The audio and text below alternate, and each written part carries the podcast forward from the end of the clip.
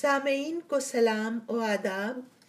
پروین شیر آپ سے مخاطب ہے، جس کا چھوٹا سا تعارف کہ شاعری نثر نگاری اور مصوری کے تقریباً اڑتیس برسوں کے طویل سفر میں میرے ایک سفر ناموں کا مجموعہ اور تین مصور شعری مجموعے وجود میں آئے۔ دوران سفر خوشی اور درد کی چند سیپیاں جو میں نے چنی ہیں، شاید آپ کی نظر بھی ان میں چھپے ہوئے موتیوں کو دیکھ سکے۔ تو آئیے، آج آپ کو جنوبی افریقہ لیے چلتی ہوں۔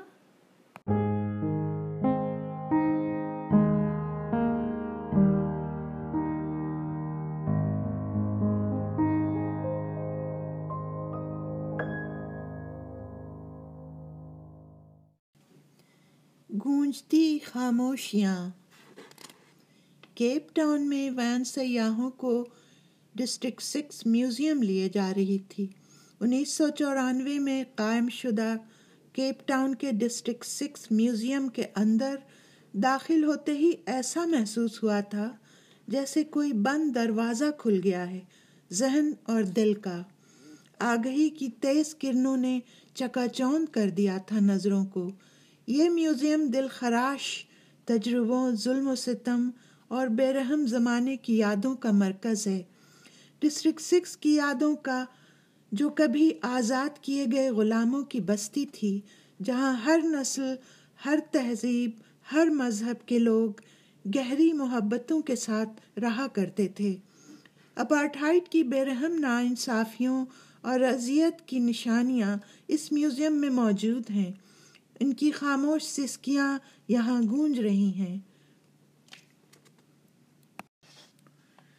کیپ ٹاؤن میں ایک سو ستر سالہ پرانی گرجا کی بڑی سی عمارت، جو اب ڈسٹرکٹ سکس میوزیم ہے، یادوں کا گہوارہ ہے۔ اندر داخل ہوتے ہی وسیع ہال کی زمین پر پلاسٹک کے نیچے بہت بڑا پھیلا ہوا ڈسٹرکٹ سکس کے علاقے کا نقشہ ہے۔ اس میں ان تمام لوگوں کی گھروں، سڑکوں اور گلیوں کے نقشے اور نام ہیں جو یہاں سکون کے ساتھ رہا کرتے تھے۔ ہال کی دو منزلہ دیواروں پر دردناک کہانیاں جو حقیقت تھیں درج ہیں اور کچھ دیواروں کے پوسٹروں پر بھی درج ہیں۔ وہ سب کچھ نریٹر کی آواز میں اسپیکر سے پورے ہال میں گونجتی رہتی ہیں جب ڈسٹرکٹ سکس کی محبتوں کی دنیا میں بھونچال آ گیا تھا۔ وہ دیواروں پر ان پوسٹروں کو دیکھ رہی تھی اور ان کی تحریریں پڑھ رہی تھی جو آنسوؤں سے تر تھیں۔ ان تحریروں کو اسپیکر میں گونجتی آوازوں میں بھی وہ سن رہی تھی۔ ڈسٹرکٹ سکس کے پرسکون علاقے کے لیے گیارہ فروری انیس سو چھیاسٹھ کا دن اندھیرے سے بھرپور تھا۔ اس دن اپارٹائڈ گورنمنٹ نے اعلان کیا تھا کہ ڈسٹرکٹ سکس صرف گوری نسل کا علاقہ ہے۔ یہاں ایک صدی سے رہنے والے باشندوں کو نکلنا ہوگا جو پشت در پشت سے رہتے آ رہے تھے۔ اور پھر ساٹھ ہزار لوگوں کے گھر بلڈوزروں سے ڈھا دیے گئے تھے۔ اس غیر معمولی عجائب خانے میں پروین غیر معمولی احساسات سے دو چار تھی۔ یہاں ہزاروں لوگوں کے ٹوٹ کر بکھرنے کی خاموش آوازیں سنائی دے رہی تھیں اسے۔ مظلوموں کی سسکیاں، کراہیں، چیخیں اور آہیں۔ اس کے کانوں کے پردے پھاڑ رہی تھیں۔ وہ پڑھ رہی تھی دیواروں پہ لکھی ہوئی داستان۔ سولہ سو اناسی میں بنائے گئے سلیو لاج غلاموں کے گھر کی داستان، جہاں انڈونیشیا ہندوستان سیلون کے غلام رہتے تھے اور ہندوستانی سمندر انڈین اوشن کے ذریعہ غلاموں کی تجارت کی جاتی تھی۔ ایک دیوار پر بہت بڑے قد آدم پوسٹر پر وہ تمام قانون درج ہیں جو غلاموں کے لیے بنائے گئے تھے۔ سترہ سو چون میں یہ قانون بنے تھے۔ Slave code. غلاموں کو ننگے پاؤں چلنے کا حکم تھا یہ گانا نہیں گا سکتے تھے، سیٹی نہیں بجا سکتے تھے۔ گلیوں یا سڑکوں پر کھڑے ہو کر کسی سے گفتگو نہیں کر سکتے تھے۔ اگر ان سے اس طرح کی حرکتیں سرزد ہو جاتی تھیں، تو انہیں کوڑے لگائے جاتے تھے۔ پروین کا دل اس وقت بہت ڈوبنے لگا تھا غم کے سمندر میں، جب اس نے ایک خوبصورت دروازے کا فریم دیکھا تھا، جس پر صرف گوروں کے لیے فور وائٹس اونلی درج تھا۔ اس کے قریب ہی اس عمارت کی تصویر تھی جس کا وہ دروازہ تھا اپارٹائٹ کے دوران۔ اس تصویر میں ایک سیاہ عورت اسی دروازے کے قریب صفائی کر رہی تھی۔ دوسری تصویر میں بوسیدہ سے دروازے پہ لکھا ہوا تھا کالوں کے لیے فور بلیکس دل چیر دینے والے اس قانون نے ہلا کر رکھ دیا تھا۔ بے حد بے چین ہو گئی تھی وہ۔ خود کو ان مظلوم کالوں کی جگہ رکھ کر دہل سی گئی تھی۔ بے چینیاں بہت بڑھ کر اس نظم کو جنم دے رہی تھیں۔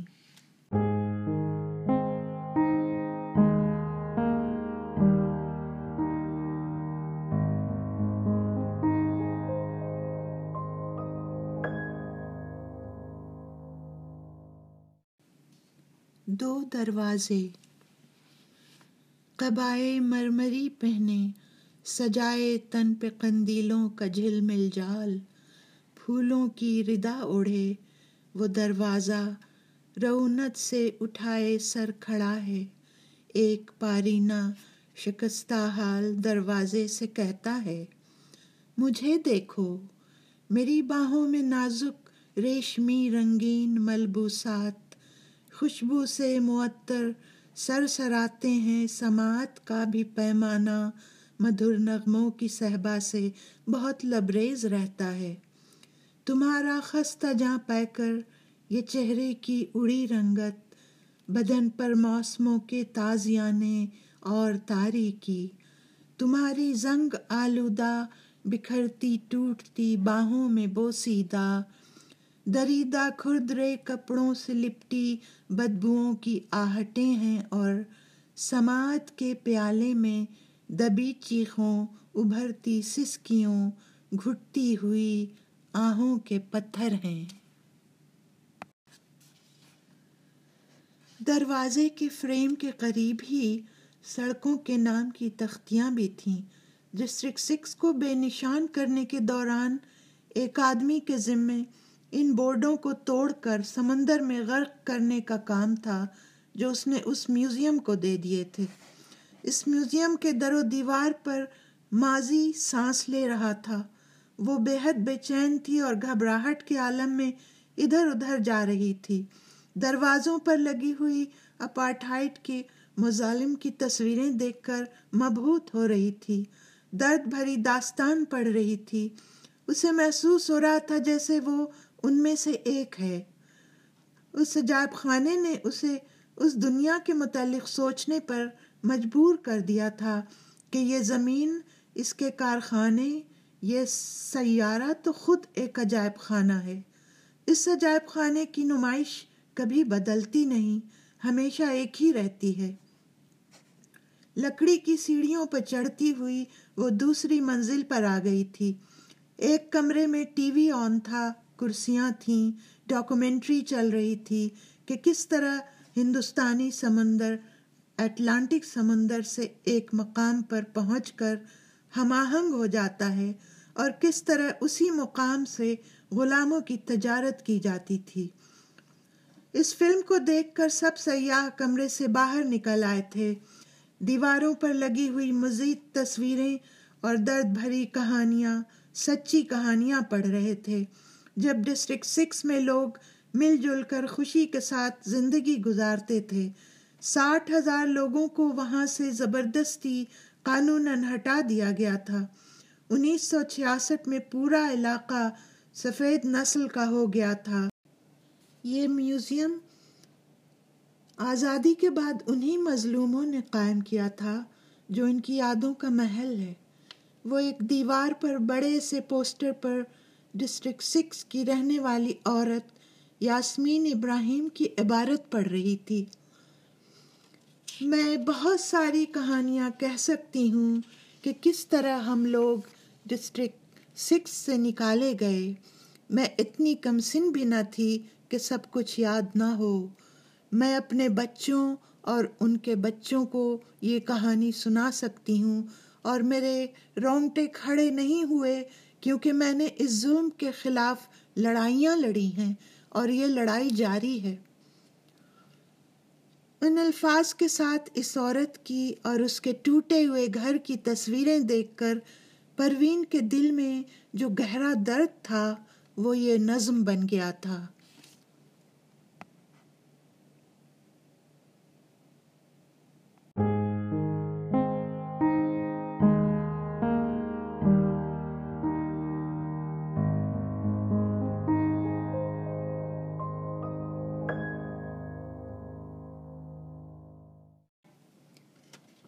دریدہ۔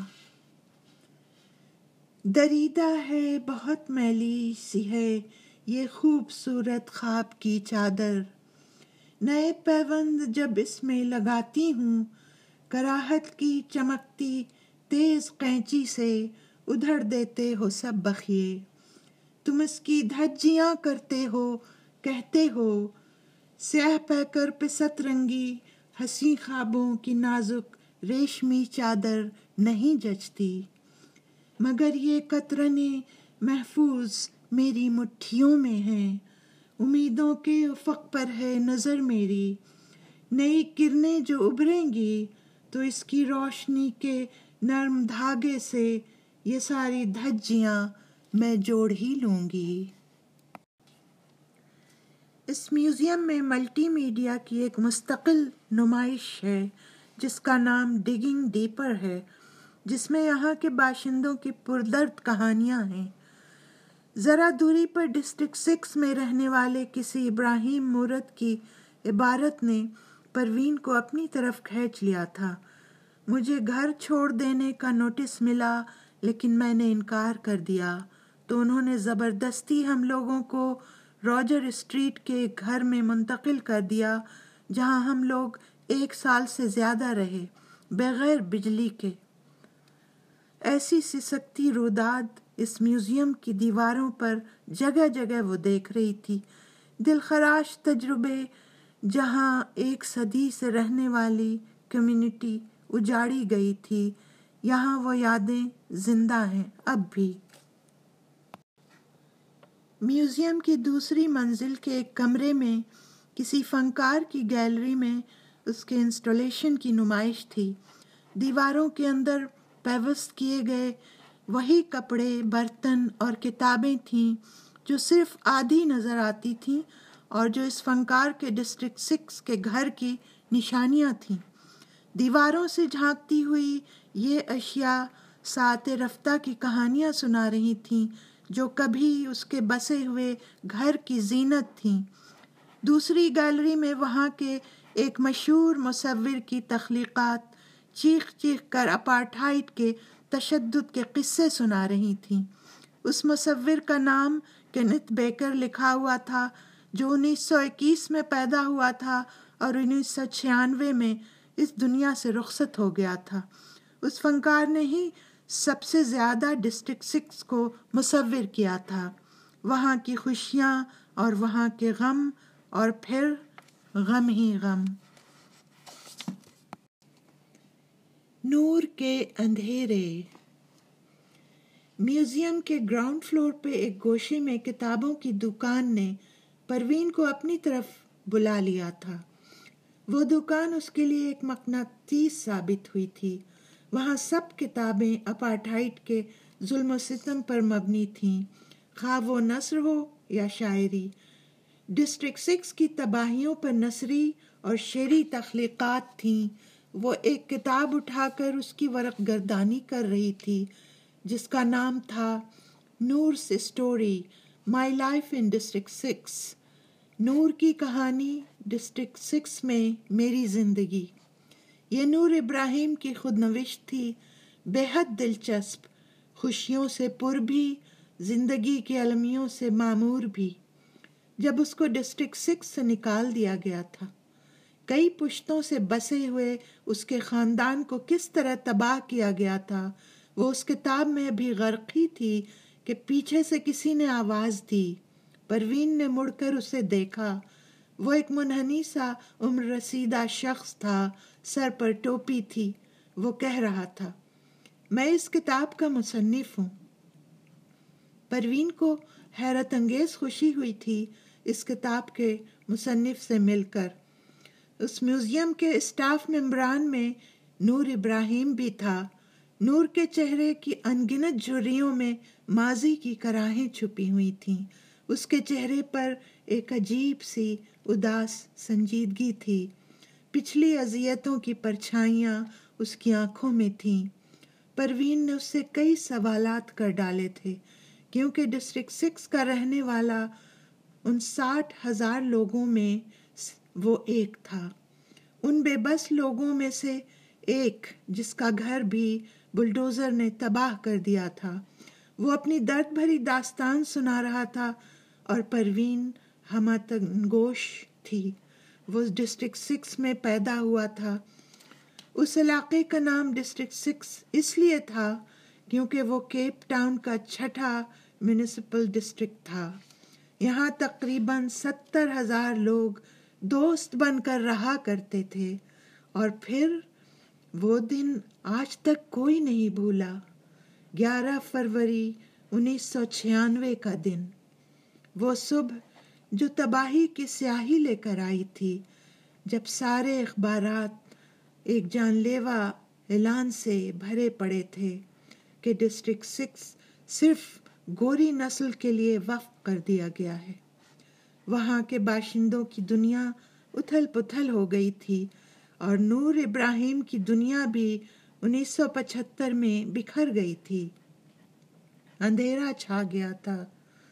جب ایک دن وہ کام سے فارغ ہو کر روز کی طرح اپنے گھر کی طرف جا رہا تھا تو دیکھا، بڑا سا بلڈوزر اس کی سڑک پر تمام گھروں کو دکانوں کو توڑ توڑ کر گرا رہا تھا۔ وہ دیکھتا رہا، لیکن کچھ بھی نہ کر سکا۔ ہر روز بلڈوزر اس کے گھر کے قریب آتا جا رہا تھا اور ہر روز اس کے دل کے ایوان کو بھی درد کا بلڈوزر ڈھا رہا تھا۔ اور ایک دن اس کے گھر کی باری بھی آ گئی تھی۔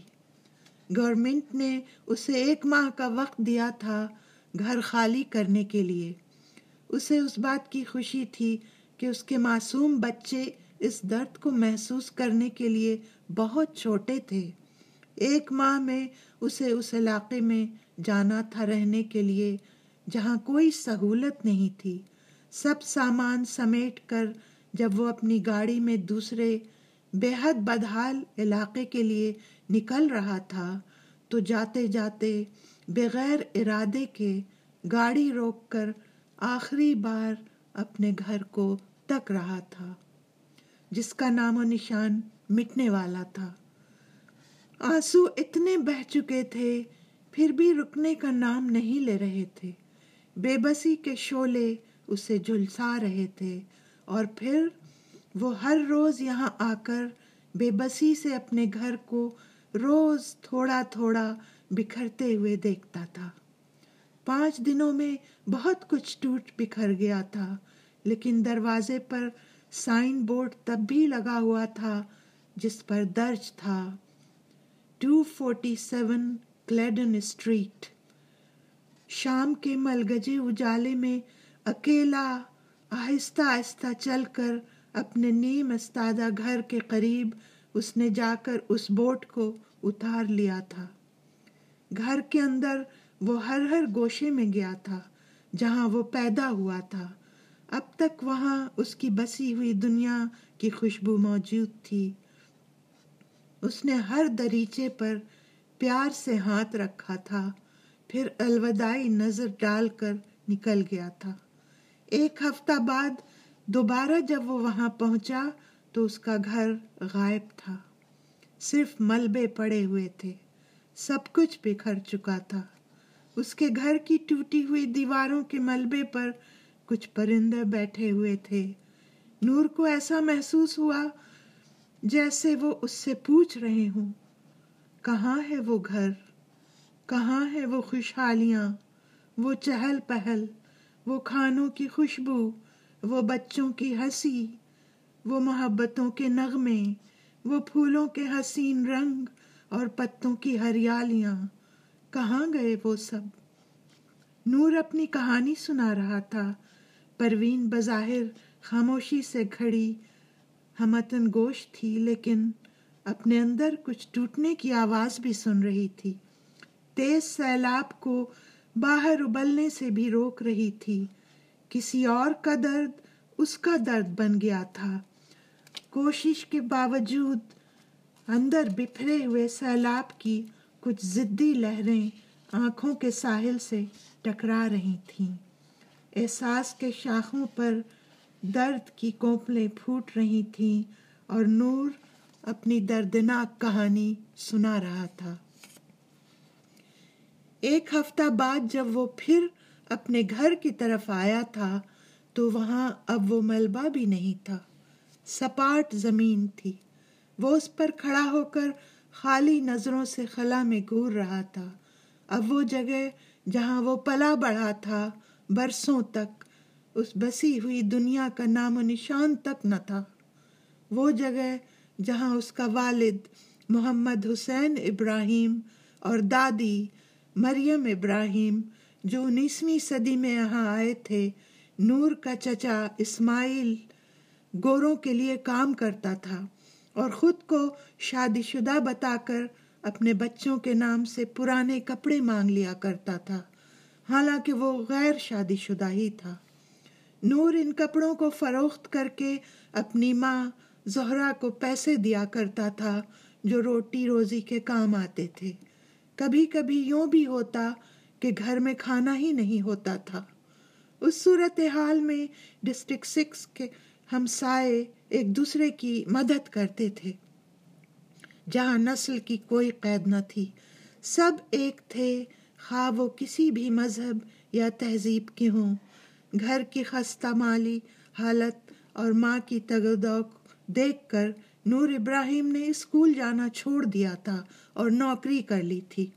والدین کی مرضی کے خلاف پندرہ سال کی عمر میں نور کے سنجیدہ چہرے پر خوشی کی لہر نظر آئی تھی جب وہ کہہ رہا تھا کہ اس کی امید کے خلاف یہ میوزیم قائم ہوا تھا جس نے اسے بھرپور خوشیاں دی تھیں۔ اس کی زندگی کو ایک مقصد مل گیا تھا، کیونکہ یہ میوزیم ڈسٹرکٹ سکس کی زندگیوں کے نشیب و فراز کا ایک نمائندہ تھا۔ نور کی کہانی سننے کے بعد وہ گہری اداسی میں ڈوب گئی تھی۔ پروین دوبارہ کتابیں دیکھنے لگی تھی۔ نور اس کی رہبری کر رہا تھا۔ یکائک اس کی نظر ایک کالے شاعر کی کتاب پر رک گئی تھی، جسے اس نے پہلے بھی کبھی پڑھا تھا۔ وہ کالا شاعر اور مصنف جیمز میتھیوز تھا، جس کو اپارٹائڈ گورنمنٹ نے یہ سزا دی تھی کہ وہ تیئیس سالوں تک پاسپورٹ رکھنے کا حق گنوا چکا ہے۔ اس شاعر کی کچھ کتابیں ممنوع قرار دے گئی تھیں۔ جیسے پاس می اے میٹ بال جونز کرائی ریج اور black voices shout James Matthews نے ساؤتھ افریقہ میں پہلی کالوں کی آرٹ گیلری اور پبلشنگ ہاؤس قائم کیا تھا۔ وہ جیمز میتھیوز کی شاعری کے مجموعے نو ٹائم فار ڈریمز کی ورق گردانی کر رہی تھی، اس کی یہ نظمیں دل میں اترتی جا رہی تھیں۔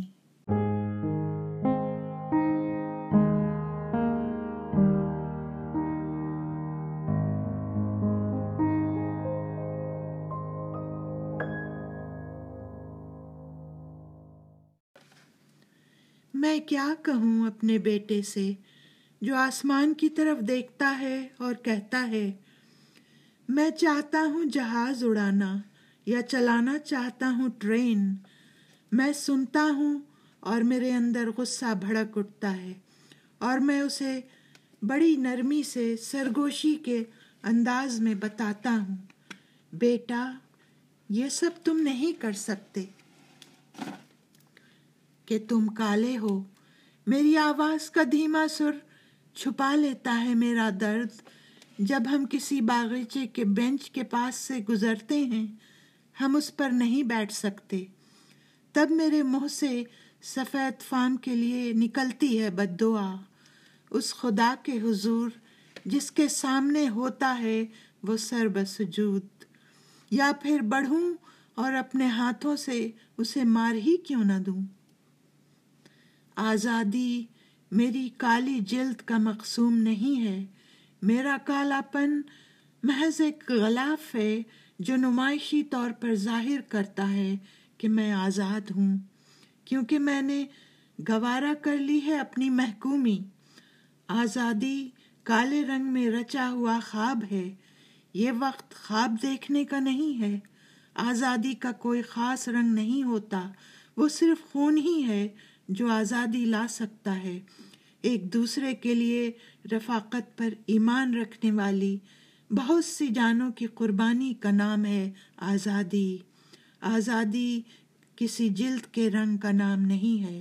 یہ وقت خواب دیکھنے کا نہیں ہے۔ یہ چھوٹا سا کالا لڑکا اسکندریا میں برآمدے میں بیٹھا ہوا ٹک ٹکی باندھے ہوئے دیکھ رہا ہے چاند۔ آسمان پر گڑی ہوئی ہیں اس کی نظریں۔ اور تلاش میں ہیں ان مناظر کی جو اس نے دیکھے نہیں ہیں۔ پراگندہ ہے اس کا دماغ جو ایسی چیزوں کے بارے میں بھی اسے بتاتا ہے جو مبہم ہے اس کی مسرت ناقابل فہم ہے۔ ان بچوں کے لیے جو گزر رہے ہیں اس کے قریب سے ہنستے ہوئے اور ایک کالا آدمی اپنی پرانی سائیکل پر سوار شفقت بھری میٹھی نظروں سے دیکھتا ہے ان کی طرف اور پیڈل پر مار کر نکل جاتا ہے۔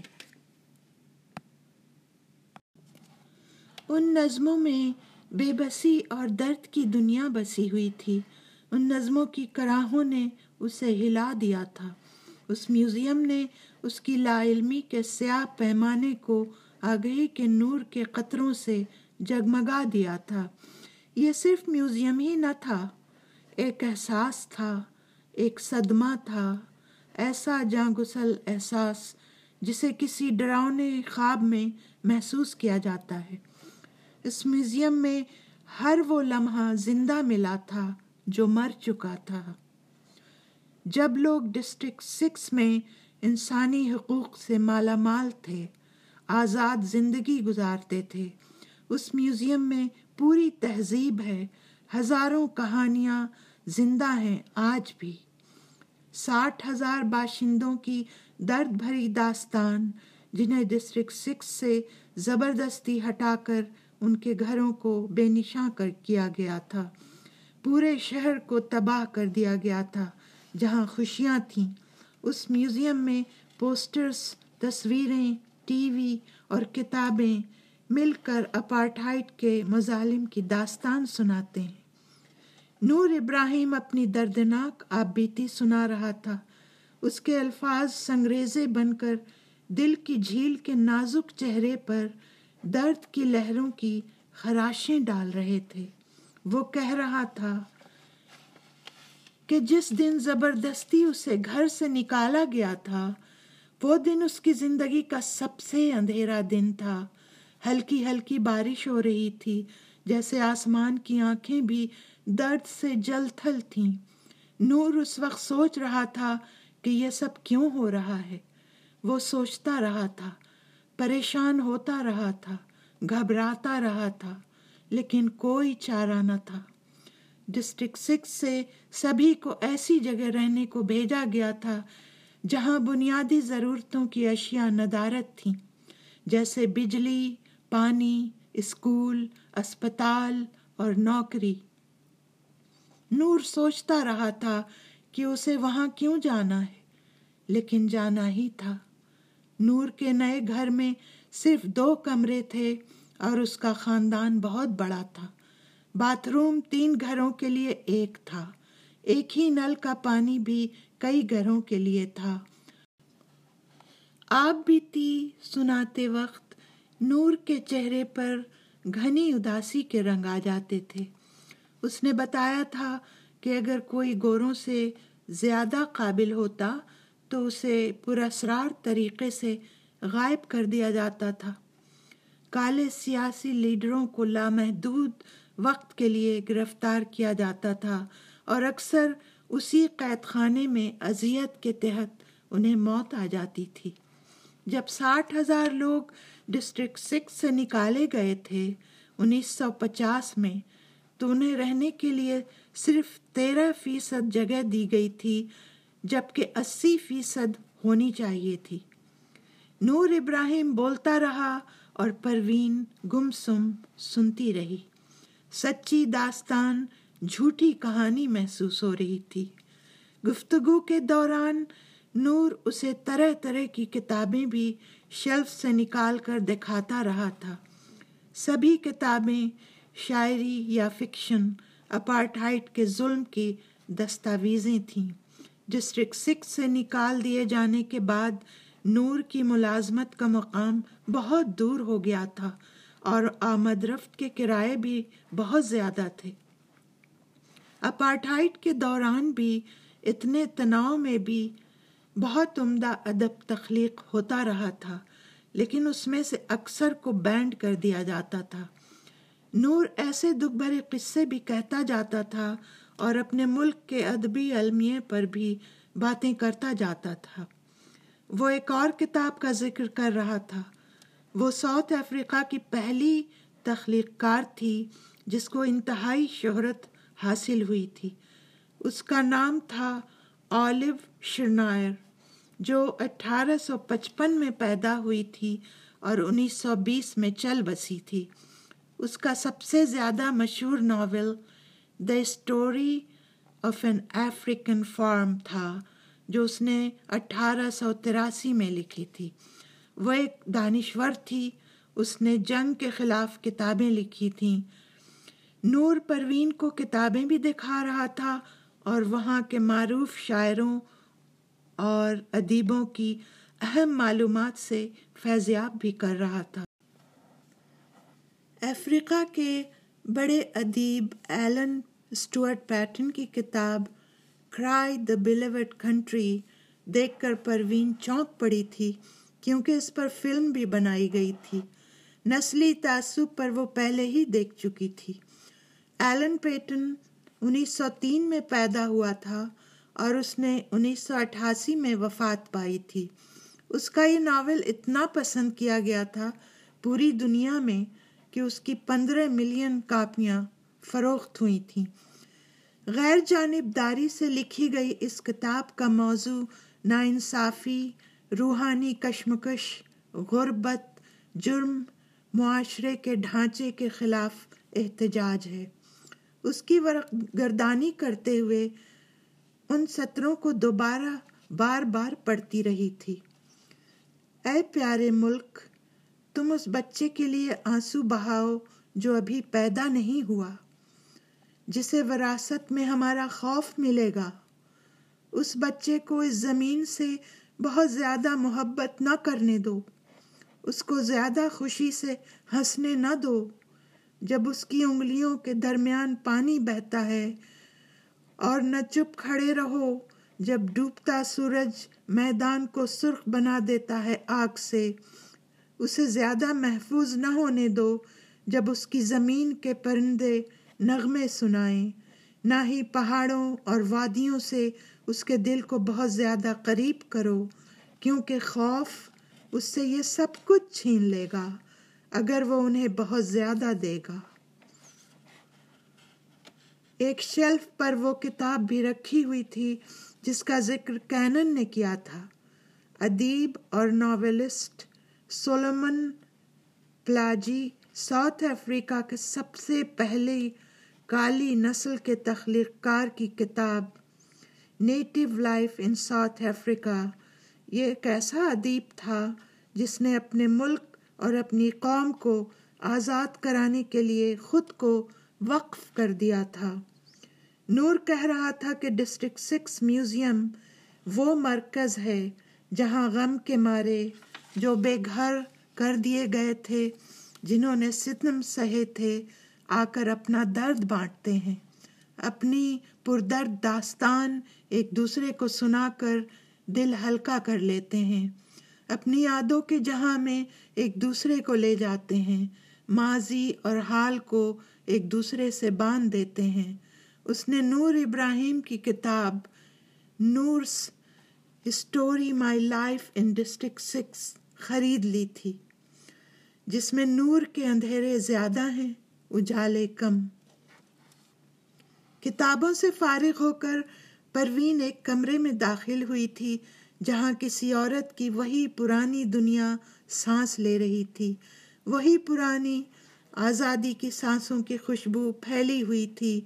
جب وہ ڈسٹرکٹ سکس میں رہا کرتی تھی۔ وہ کمرہ اسی طرح برقرار تھا۔ وہی بستر، وہی کرسی، وہی صوفہ، وہی الماری، چھوٹا سا میز جس پر لکھنے پڑھنے کا سامان اور ایک گوشے میں کچن، دوسرے گوشے میں شیلف پر رکھے ہوئے کچھ سوٹ کیس۔ یہ سب کے سب ان لمحات کو سنبھالے ہوئے تھے جب وہ عورت اپنی زندگی آزادی سے جی رہی تھی۔ سکون اور خوشیوں کے درمیان اس عورت نے اپنی دنیا بسائی تھی، لیکن بلڈوزروں نے اس کی حسین دنیا مسمار کر دی تھی۔ پروین دیکھ رہی تھی، ٹیبل پر چائے کی پیالی رکھی ہوئی تھی اور ایک کتاب کھلی ہوئی تھی۔ جیسے وہ عورت وہاں ابھی بیٹھی ہوئی سکون سے چائے پی رہی ہو اور کتاب پڑھ رہی ہو۔ بستر کے قریب چھوٹے سے ٹیبل پر گھڑی کی ٹک ٹک جاری تھی۔ دیواروں پر اس عورت کے خاندان کی تصویر تھی۔ اس کمرے کی دنیا سے اطمینان ٹپک رہا تھا۔ وہاں کی ہر ایک چیز پکار پکار کر کہہ رہی تھی کہ اس عورت کا گھر سکون کا گہوارہ تھا، جس کی چاپ پروین سن رہی تھی۔ دیوار پر اس کے خاندان کی کہانیاں لکھی ہوئی تھیں۔ جو ہاتھوں سے لکھی ہوئی فریم میں باتیں کرتی تھیں۔ وہ سب کچھ پروین پڑھ رہی تھی کہ کس طرح یہ بسی بسائی دنیا اجاڑ دی گئی تھی۔ انہیں اپنا شہر چھوڑنا پڑا تھا۔ یہ کہانیاں ان لمحات کو یوں زندہ کر رہی تھیں جیسے پروین بھی ان میں سے ایک تھی۔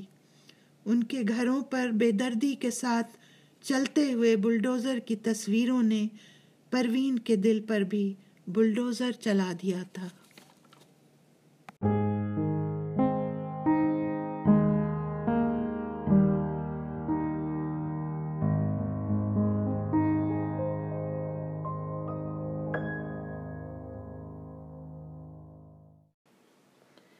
پروین شیر کو اب اجازت دیں۔ اگلے ہفتے آپ سے پھر ملاقات ہوگی۔ نئے ایپیسوڈ کے ساتھ۔ ساؤتھ افریقہ کے متعلق خدا حافظ